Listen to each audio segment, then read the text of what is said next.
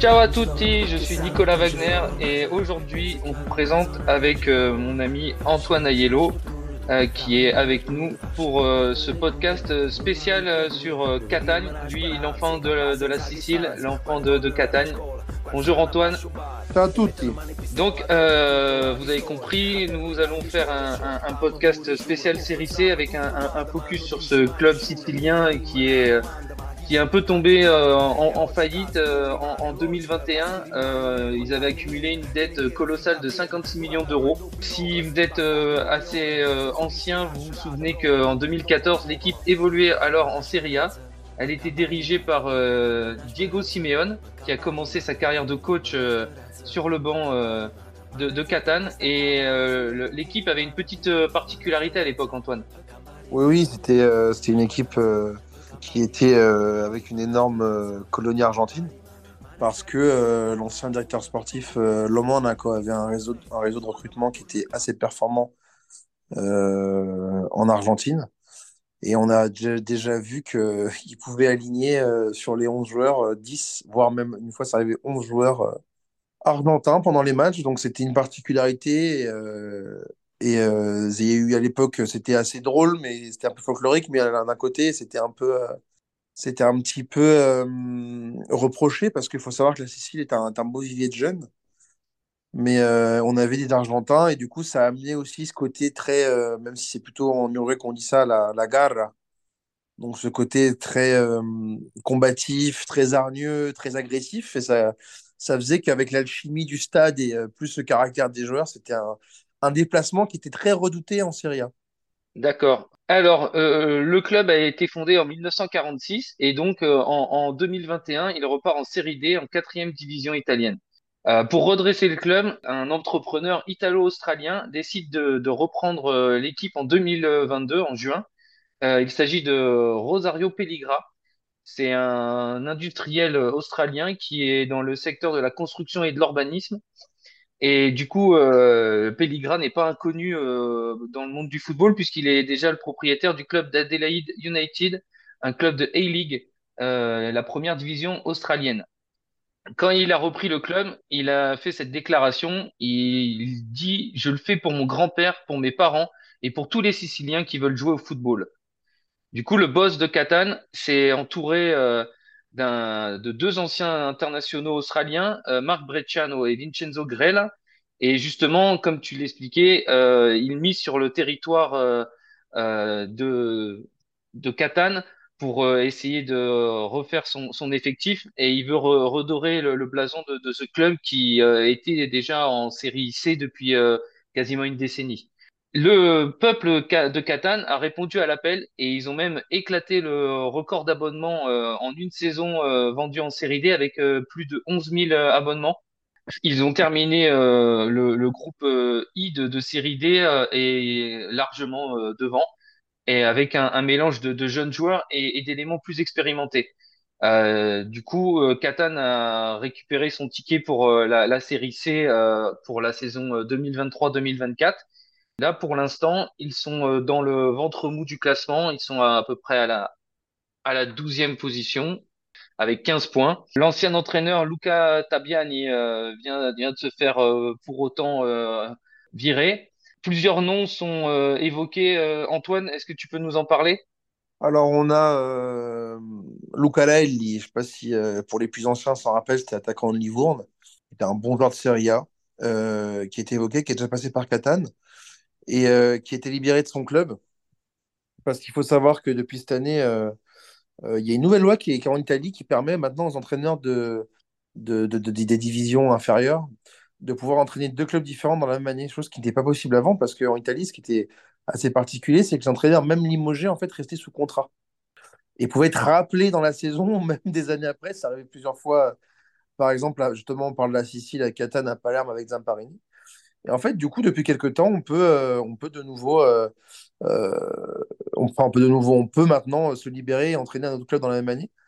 Donc, donc voilà, donc il y a des possibilités pour, pour Lucarelli qui s'est fait licencier de la Ternana de, d'entraîner un de nouveau Catane. Et on parle aussi de Rolando Maran qui a aussi entraîné Catane à l'époque de la Serie A avec des bons résultats et qui a par- après euh, entraîné notamment le Chievo Vérone.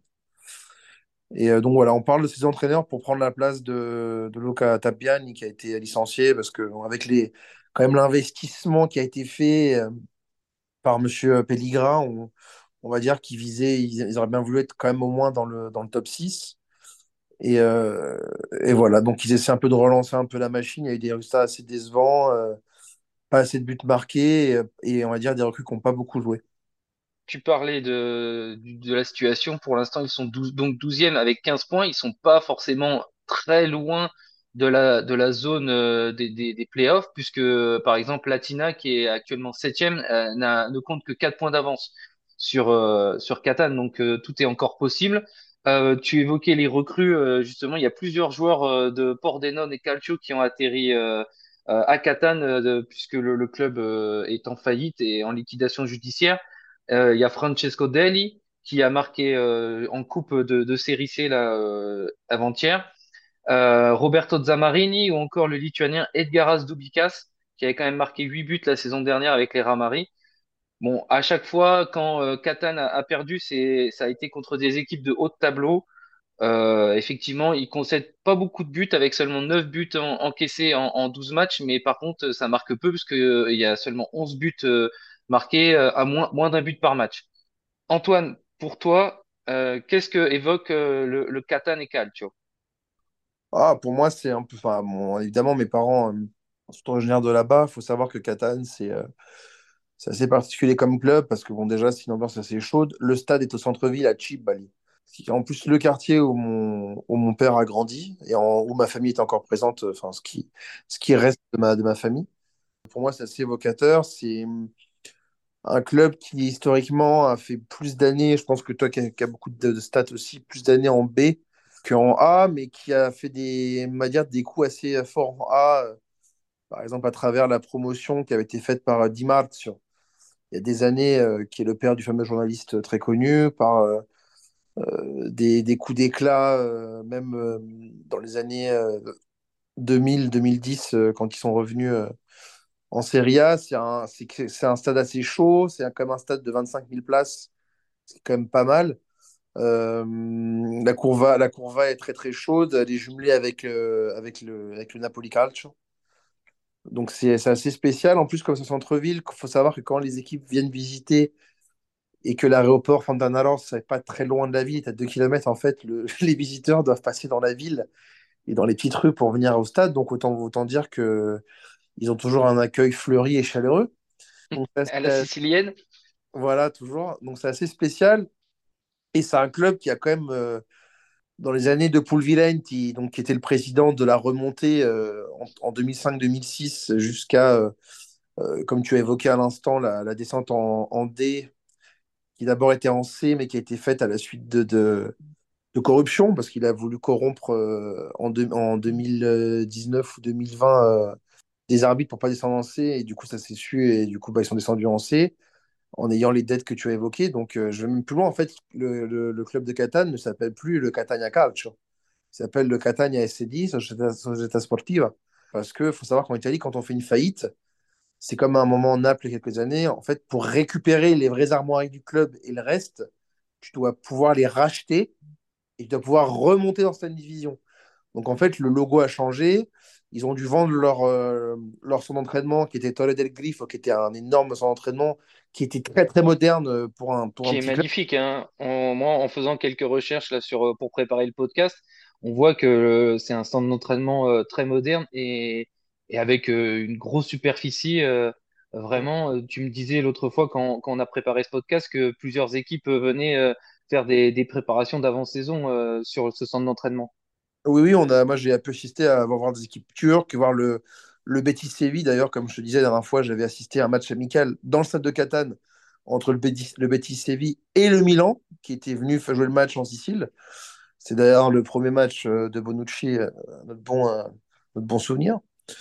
Donc oui, oui, il y avait quand même des ingrédients qui étaient faits. Comme je disais à l'instant, c'est quand même une équipe qui en 2010 est la seule à battre l'Inter de Mourinho là-bas. Euh, Milan s'est cassé les dents plusieurs fois euh, en faisant des matchs nuls un peu pourris là-bas. Euh, il y a eu un scandale avec la Juventus qui, s'était imposé avec un but fantôme, mais bon, on va dire que c'est un peu la suite de la maison. Il y avait pas mal de, choses, mais c'était une équipe qui était redoutée. Il y a quand même eu des gros joueurs là-bas. Hein. Moi, j'ai parlé de l'équipe un peu plus moderne. Je ne vais pas rentrer dans, l'historique, même s'il y a comme eu Birzot qui a, qui a été là-bas ou Ranieri. Donc, il y a quand même eu des grands noms du football italien, mais dans l'équipe moderne, avec les Argentins, il y avait quand même Maxi Lopez, qui est quand même venu du Barça. Il y a eu euh, Papou Gomez. Papou Gomez, qui après est parti en Ukraine avec la relégation et après est arrivé à l'Atalanta.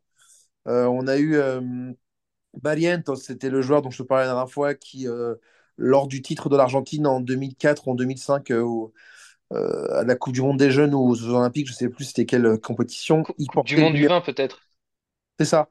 Il portait le numéro 10 dans la même équipe d'un certain Lionel Messi. Donc c'était un gamin très talentueux. il y a eu des joueurs comme David Suarez qui sont passés. Euh, il y a eu euh, pas, mal de, pas mal de bons petits joueurs qui sont, qui sont passés par là. Et euh, il y a même eu d'ailleurs au, troisième gardien, on avait Talacha, hein, qui aujourd'hui est numéro 1 à la Fiorentina. Donc il y a eu quelques bons joueurs, il y avait vraiment un bon système mis en place, ça jouait, ça jouait bien au foot. Il y a eu quand même, comme tu dit tout à l'heure, c'est quand même le premier club en Italie de Diego Simeone, de Vincenzo Montella, de euh, euh, Pasquale Marino, qui était très connu, toi que tu connais très bien avec l'Udinese, qui était très connu pour justement l'équipe euh, et essayer de les garder en Serie A ou donner quelque chose. Et ils ont quand même fait une huitième place.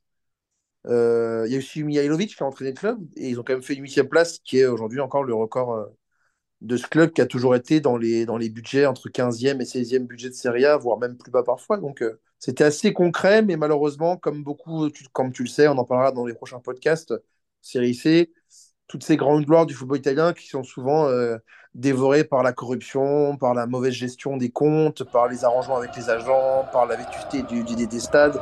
Et c'est dommage.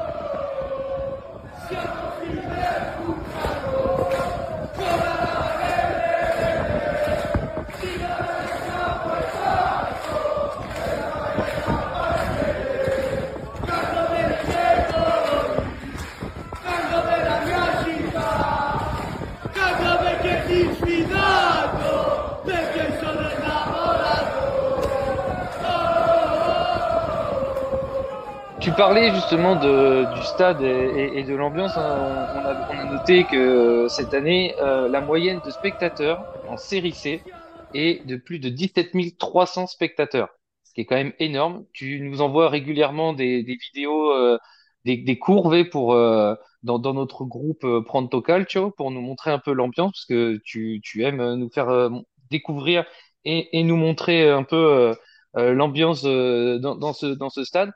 Mais toi particulièrement, il me semble que ta famille a eu un lien avec le club. oui, du côté de mon père, il y a, une, soixantaine d'années, euh, un membre de la famille de mon père, un grand-oncle, qui a eu le club quelques mois, mais qui malheureusement lui a été retiré pour des raisons euh, un, peu, un peu obscures. Mais euh, oui, oui, c'était, c'est particulier. Et, et, comme toi, tu parles de la ferveur, ce qui est fou, c'est que même moi, gamin, je me rappelle, parce qu'ils sont montés en Serie A après presque 20 ans en 2005-2006. Moi, gamin, je me rappelle que même en série C, en série B, les maillots, il y en a, tout le monde met des maillots, tout le monde va au stade. C'est un club qui est vraiment ancré, très tatoué, très remarqué. Euh, en plus, qui a été très spécial aussi, parce qu'il faut savoir que, par exemple, pendant des années, même encore maintenant, ils se sont fait toujours une espèce de, tradition d'avoir que des sponsors siciliens, voire catanais. C'est-à-dire que moi, sur le maillot, je me rappelle qu'il y avait SCP, c'est euh, le fournisseur sicilien de, de pétrole, donc d'essence. Euh, d'avoir les oranges siciliennes, d'avoir. Euh, euh, bon, là, cette année, c'est un peu moins sexy. On a un énorme centre commercial, mais qui est sicilien. d'avoir des entrepreneurs locaux.